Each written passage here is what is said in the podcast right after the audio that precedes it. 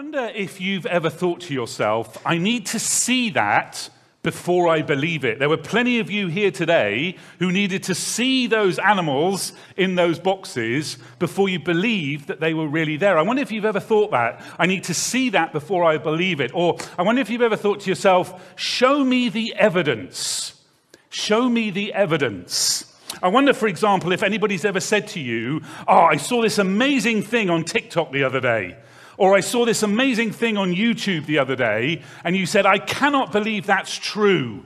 I need to see it for myself. And it wasn't until you went to TikTok or to YouTube that you found it and you believed it. I wonder if anybody's ever said to you, Oh, there's this great cool new game out for the Xbox. You should see it. And you say, Oh, I don't believe it's that good. Show me the evidence. And then you've played it and you thought, Oh, wow, that's amazing. Or I wonder if ever you've been told you should go and see something, like, like maybe something spectacularly beautiful, and you thought to yourself, it can't be all that they say it is. A few years ago, uh, we went, Ruth and I went to uh, Austria, and somebody said to us before we go, Oh, I know where that, that part of Austria that you're going to. You should go and see this amazing lake. It's called the Hintersteiner See. You should go and see the Hintersteiner See because the water is so crystal clear and so blue. It's beautiful. And you've got all these mountains and all these trees. It's the most glorious alpine setting. And I said, Oh, I'm sure it's fine. It's a lake. I've seen lakes before. And then we went to the Hintersteiner See, and it's gorgeous and fabulous. And we really believed what those people had been telling us. We were talking about this in our office this week, and one of the little people who was around with their parents in the office this week said, Oh, I know something like that. It was Disneyland for me. They said it wasn't, everybody told me Disneyland was going to be amazing and big and huge. It was going to be this fabulous place. It wasn't until I went that I really understood. It wasn't until I'd seen it with my own eyes that I really understood what it was like. And then one of the other people in our office said, Oh, it's like when I took my daughter to Wembley for the first time this week. Like we'd been to football stadiums before, but it wasn't until we went to Wembley that they realized how amazing and huge a venue is for 80,000 people to sit in. I wonder if anybody's ever tried to convince you of something that is true and you haven't believed them. Many years ago now, I was playing uh, sport with some friends of mine, and one of them fell over and said, Oh, my arm really hurts. And this person who'd fallen over was somebody who used to kind of complain about illnesses and injuries all the time. So we kind of fobbed them, oh, yeah, yeah, put a bit of water on it. We got a sponge with some water on and sponged the arm down, said, You'll be fine, carry on, stop being uh, such a wimp. And anyway, we said we sort of carry on. And a bit way later on, he said, No, no, this really hurts. And we said, Oh, he said, I'm going home. So we said, Oh, fine. The next week, we were like, Oh, uh, we were like, Oh, he's just, you know, being him. That's what he always does. The next week, he showed up with x rays showing the break in his arm. And we didn't believe it until we'd actually seen the evidence, seen the x rays. Wonder if you've ever had an experience like that. Wonder if you've ever said that kind of thing. You know, we are invited to believe things all the time. If you're in a relationship, if you're a, a parent uh, of children or your children and you have parents or carers, people who look after you, if you're in a marriage relationship or any kind of relationship at all, if you've got a, a friend or a, whatever it is, you're invited all the time to believe that that person loves you. There's no way to see it, right? But you believe it, and perhaps you believe it based on the evidence of how they treat you, or how your relationship's been, or how many years you've known them, or whatever it might be. We're invited to believe things all the time. Every time we sit down on a chair or on a sofa, we're invited to believe that it's going to hold our weight. And that may be based on the evidence that's before us. Maybe the four legs on the chair or whatever it is. How many times we've sat on the sofa before and it's never collapsed yet. So we're invited to believe based on the evidence. I have two chairs in my office as well as my desk chair. And I invite people to sit on those chairs all the time. And every time I do, I remember when I sit in my chair and look across to them, one of them's got a really wonky leg. So the evidence is that chair is going to collapse one day. So if you come to see me in my office, make sure you don't pick that chair. But we're invited to believe things all the time. We have a men's group around here that are starting to do a whole load of outward bound activities. It's called Men Outbound or something like that. Mob, anyway, that's what it's called. And they're about to go kayaking. in a couple of weeks' time, a few weeks' time, and they're going to be invited to believe that the kayak will hold their weight without tipping them into the water. As they step into those kites, they're going to be invited to believe that. And by the way, if you'd like to join, if you're a bloke and you'd like to join in, just let us know. Get on our website, find the Men's Outward Bound stuff, and you can sign up and be a part of that too. We're invited to believe things all the time. And some of the things that we're invited to believe are pretty trivial, really. Not very much is going to happen based upon that belief. But some things we're invited to believe can change everything, can have a huge impact on our lives. But sometimes believing in something, sometimes responding to that invitation to believe in something can be really difficult, or we have doubts, or we're looking for more evidence. And I wonder if that's true about faith. I wonder if that's true about there being a God. Where's the evidence? I wonder if you've ever asked that question when you think about faith or you think about God. Where's the evidence? How can you really expect me to believe in something that you can't see? How come you're inviting me to believe in a God who I can't see? Where's the evidence? And maybe if you're not a Christian and, and you've been brought here today and you've come because it's Easter Sunday and somebody's invited you, number one, you are so welcome. Maybe you're online with us and you've kind of stumbled across this YouTube video and you're wondering what this is all about. And you say, Look, I'm not a person of faith. I don't believe this God stuff. Maybe the reason why you don't believe it or haven't believed it, maybe you've been invited to believe it before and haven't done, is because you're saying, Well, where's the evidence? Show me the evidence. Can this really be true? And you've heard us already this morning singing songs about the resurrected Jesus. And you're saying to yourself, I can't believe that's true. That sounds like a fairy tale to me. Where's the evidence? I want to see it before I'll believe it. And maybe if you would call yourself a Christian, maybe you've been a follower of Jesus for a while, but you have doubts and fears sometimes about your faith, about this Jesus that you're following. Maybe something happens to you in your life, or has happened to you in your life, and you say, Where is God in the midst of all of this? Where's the evidence that God loves me like he says he does? You know, doubts about faith or questions about God are entirely natural. And I think there is really good news. And the good news is that we are not alone in our doubts and our fears and our wishing we had evidence. We're not alone. We're not alone in our struggles sometimes to place our faith in God. But you know, the really good news is doubts and fears are not prohibitors to experiencing and encountering and even knowing God. And I know that to be true, and I can say that with confidence this morning because of the story we're going to talk about today. You know, when uh, my wife and I were thinking about having kids, you do that thing, if, you, if you've had kids, you know this, where you start thinking about names. You start wondering what you're going to call them. And, uh, you know, I really, if we'd had a boy, I really wanted the boy to be called Thomas. Because Thomas is one of my favorite characters from the story of Jesus in the Bible. And I really wanted to call my kids Thomas. The problem is, we had some great friends, some of our best friends. And they had a child just before we had our first child, and they called him Thomas. And we were like, that's going to get really confusing. So we had to go back to the drawing board with names. They'd stolen our favorite name. I don't know whether they know that story, by the way.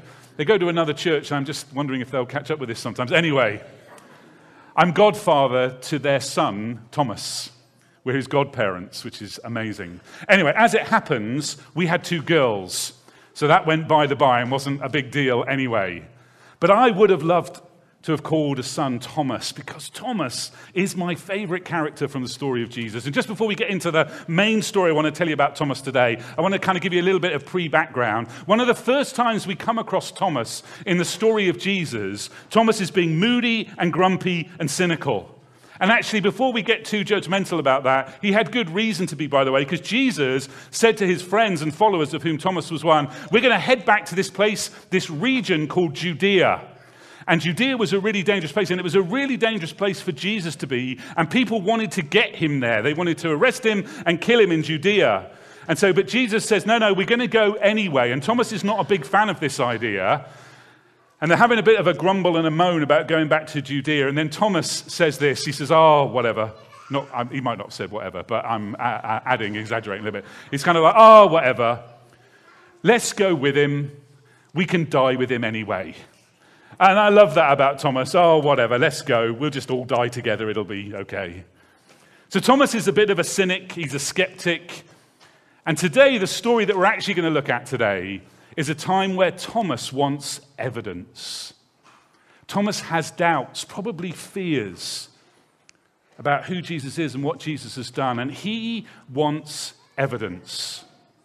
And this story, and we know about Thomas, by the way, because one of those other friends of Jesus, those first friends of Jesus, his followers, a guy called John, who was a witness to so much of the life and indeed the death of Jesus, John wrote his account of the life of Jesus, and it's in the New Testament part of the Bible. And it's an eyewitness account to events that he'd actually seen. And we know about Thomas because we have John's eyewitness account in the New Testament part of the Bible. And this is the story that I want to tell you about. So, this is in John's account of Jesus' life, chapter 20. And it starts like this Now, Thomas, here we come across our friend, also known as Didymus, which means twin, by the way. So, Didymus is like the Greek version of Thomas's Hebrew name, and it means twin. So, Thomas was, uh, was a twin. Now, Thomas, also known as Didymus, one of the twelve, Jesus' first followers, was not with the disciples when Jesus came. So, the other disciples told him, We have seen the Lord. So, Jesus has risen from the dead, he's appeared to other uh, followers. Not to grumpy old Thomas, though, not to cynical old Thomas, hasn't appeared to him. By some sort of coincidence, Thomas isn't there when Jesus appears to the others. But they come to Thomas and they say, We have seen him. We have seen Jesus come back to life, risen from the dead, that first Easter 2,000 years ago. Now, how would you have responded to that? And be honest, right? Because we have a spoiler, right? We know the end of the story. So it's easy for us to judge Thomas. It's easy for us to say, oh, come on, Thomas, you should have believed it. Jesus told you it was going to happen. You don't believe it. Why don't you believe it? But we know the end of the story. Imagine you're Thomas. You don't know the end of the story. You haven't seen Jesus. People come to you and say, look, we've seen Jesus risen from the dead. Come on. You're kidding me, right? You're kidding me. I think many of us might have responded the same way Thomas responded. But he said to them, Unless I see the nail marks in his hands and put my fingers where the nails were and put my hand into his side, I will not believe. Unless I see the wounds from Jesus' crucifixion, from his death on the cross, I will not believe that he has risen from the dead. And again, we might want to be harsh here. And poor old Thomas has been given the nickname over the years Doubting Thomas. I think that's a bit unfair, really, because I think poor old Thomas is like the rest of us. This is why I love him so much, by the way, because I think this is me. This is what I'd have done, right? No, uh, that can't be true. It's too good to be true. It's a fairy tale. That can't possibly have happened. So, before we be too harsh, Thomas is being invited to believe the most amazing thing in the entirety of human history that somebody has been killed on a cross and has come back to life three days later. And that's what Thomas is being invited to believe. And Thomas says, That just feels too difficult for me. I can't get there. It feels too unbelievable to me. Unless I see the evidence, I can't believe it's true. What happens next? A week later, so Thomas has got this all going on for a week, by the way. I just, Sorry, this is a complete aside, and it's not in the Bible, so this could well not be true. I just imagine what happens for the rest of the week. Right, come on, Thomas, do you believe it today? No. No. Oh, come on, Thomas, today, surely. No, I don't. No, leave me alone. Anyway, that's exaggeration. I don't know what happened, but it's just the fact that we're told it's a week later just intrigues me. A week later, his disciples were in the house again, and Thomas was with them. Though the doors were locked, Jesus came and stood among them and said, Peace be with you. Here comes Jesus now, and Thomas is here now. And Jesus uses a very standard greeting from the time Peace be with you. And then, I, again, we don't know this, but this is kind of how I imagine the scene.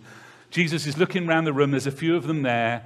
Comes in, Peace be with you. And then he sees Thomas.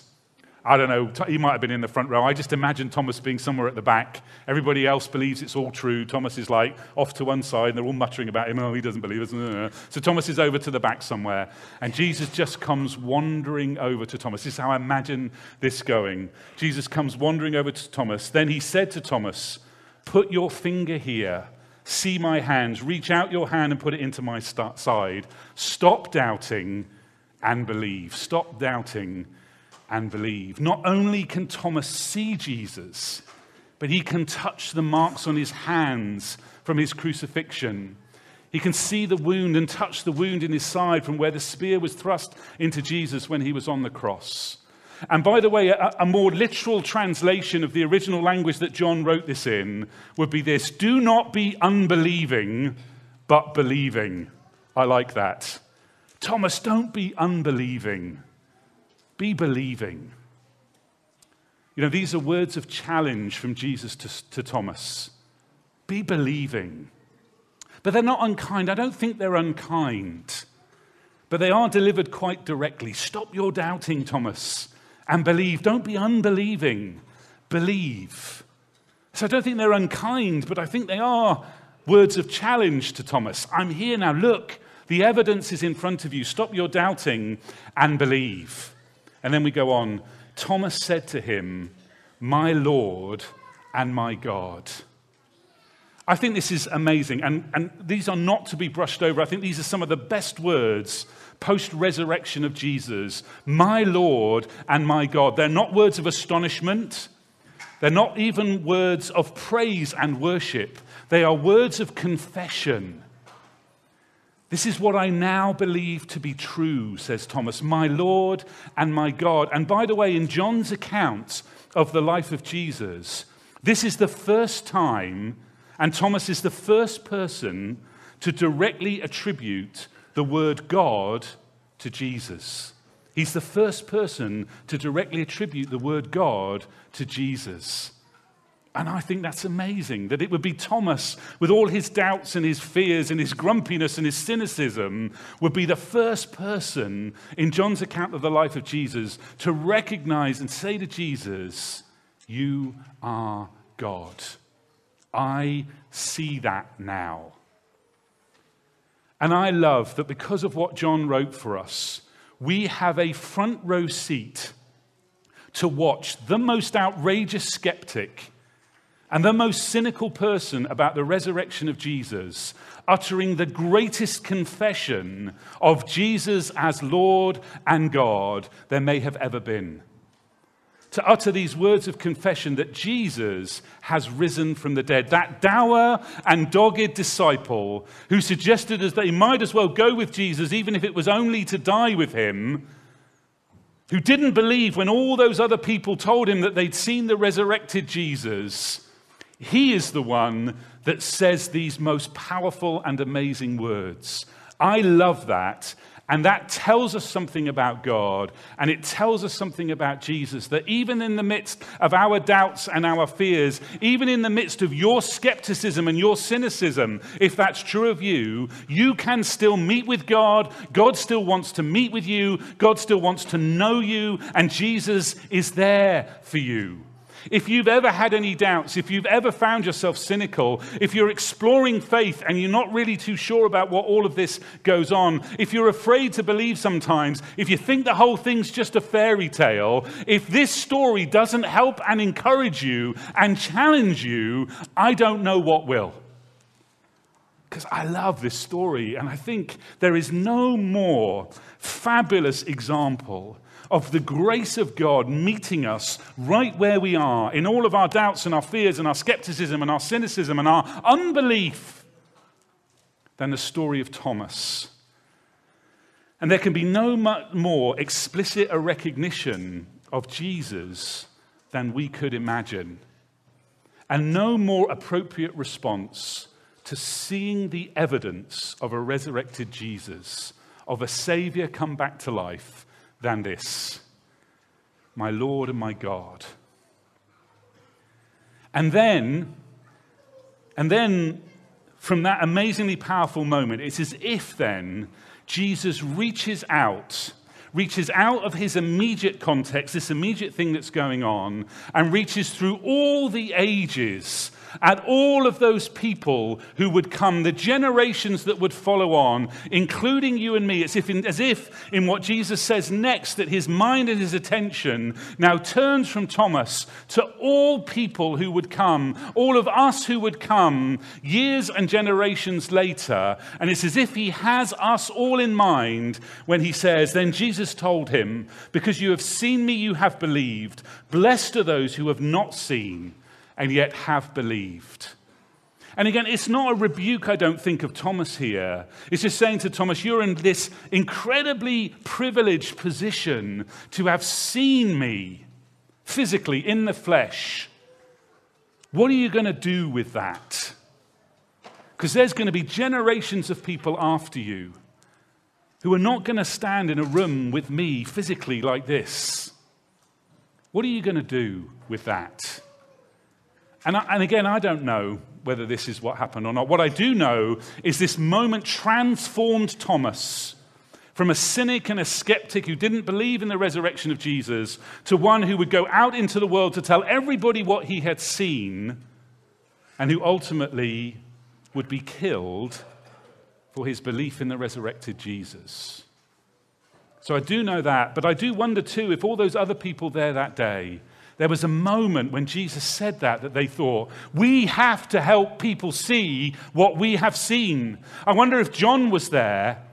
And John, well, John was there, but I wonder if while he was there, he was thinking this I better write this story down so that the generations of people to come who didn't have the privilege of being in this room with us here today will still be able to see. I need to paint a picture with my words so that they can see the evidence of the resurrected Jesus.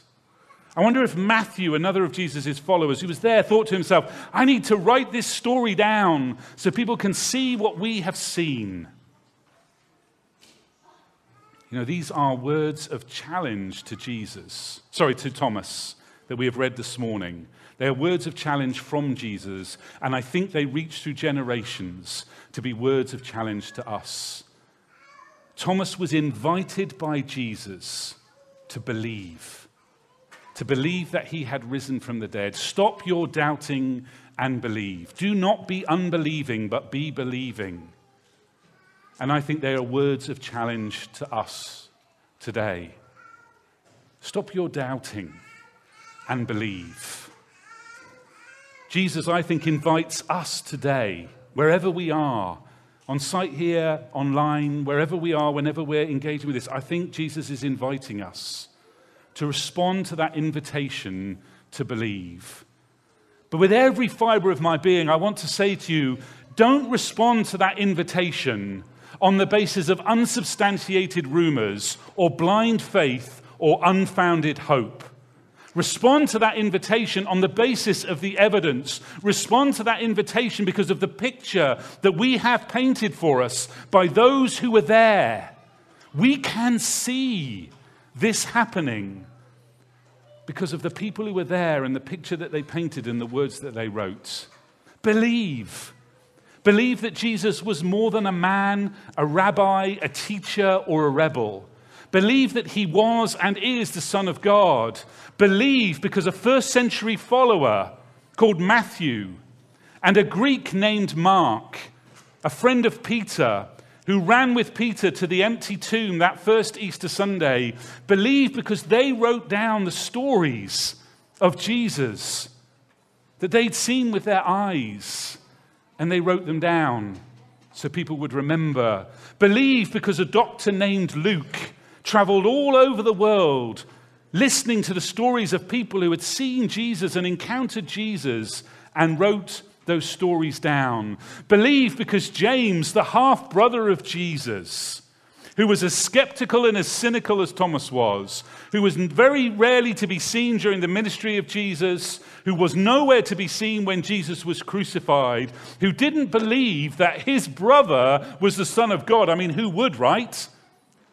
Can you imagine your brother telling you that they were the Son of God? How would that go? But then James met his resurrected brother, and it changed everything. Believe because James went all over the place, starting churches in his brother's name. Believe because ultimately James was stoned to death because of what he believed, because of the change when he met the resurrected Jesus. Believe because Peter, the one who had denied even knowing Jesus, wrote letters to churches established not long after Jesus had gone back to be with his father, telling them about what he had seen. Believe because John, an eyewitness and a friend of Jesus, wrote the stories down. Believe because John was there, a bystander and a witness to all of this. Believe because he wrote it down so we can see, so we have the evidence. And believe because we can find life when we respond to that evidence. You know, all of those people, James, Peter, Matthew, Mark, Luke, John, all of those people would want us to know they didn't believe it either, right, to begin with. It wasn't like they were all standing round the tomb on that first Easter Sunday morning waiting for Jesus to come out. They were nowhere to be seen. They weren't expecting a crucifixion and they weren't expecting a resurrection. But that all changed when they met Jesus. I wanted to invite us all today to believe, to stop our unbelieving, and to start believing. And I want to invite two different groups of people to respond today. If you'd say, Look, I'm already a Jesus follower, I'm already a Christian, I've responded to this already, I believe it to be true. I want to ask you this question What have you done with this lately? What have you done with the resurrected Jesus lately? What new mindset have you adopted because you believe Jesus has risen from the dead? What new habit have you engaged in in your life, or what habit have you broken because you want to follow the resurrected Jesus? What brave move have you made to live in the light of the Jesus who gave his life for you? What of those things have you done lately? Because Jesus invites our belief to turn into action. And then I want to say, if you're not a Christian, if you're exploring faith, once again, we're so pleased that you're here and we're so, you're so welcome with us at ABC. But I want to encourage you to respond potentially in two ways. First of all, we have this great course called Alpha that's starting in a week or two's time uh, of an evening, a Tuesday evening, I think, in the week. And it's an opportunity to gather together on Zoom with some great hosts and people from our church who are just fabulous. And they would love to host you as you watch some video stuff together, just introducing you to the basics of the Christian faith. We'd love to invite you to join us for Alpha, to explore these claims in more detail, to ask all the questions you've got, express all of your doubts and all of your fears. You would be so welcome. And to sign up, all you have to do is go to our website, uh, or you can follow the QR code that's on the screen right now, and that'll take you there, and you can register for Alpha. But the second response I want to encourage you into today is maybe right here, right now, is the time to start your believing. Right here, right now.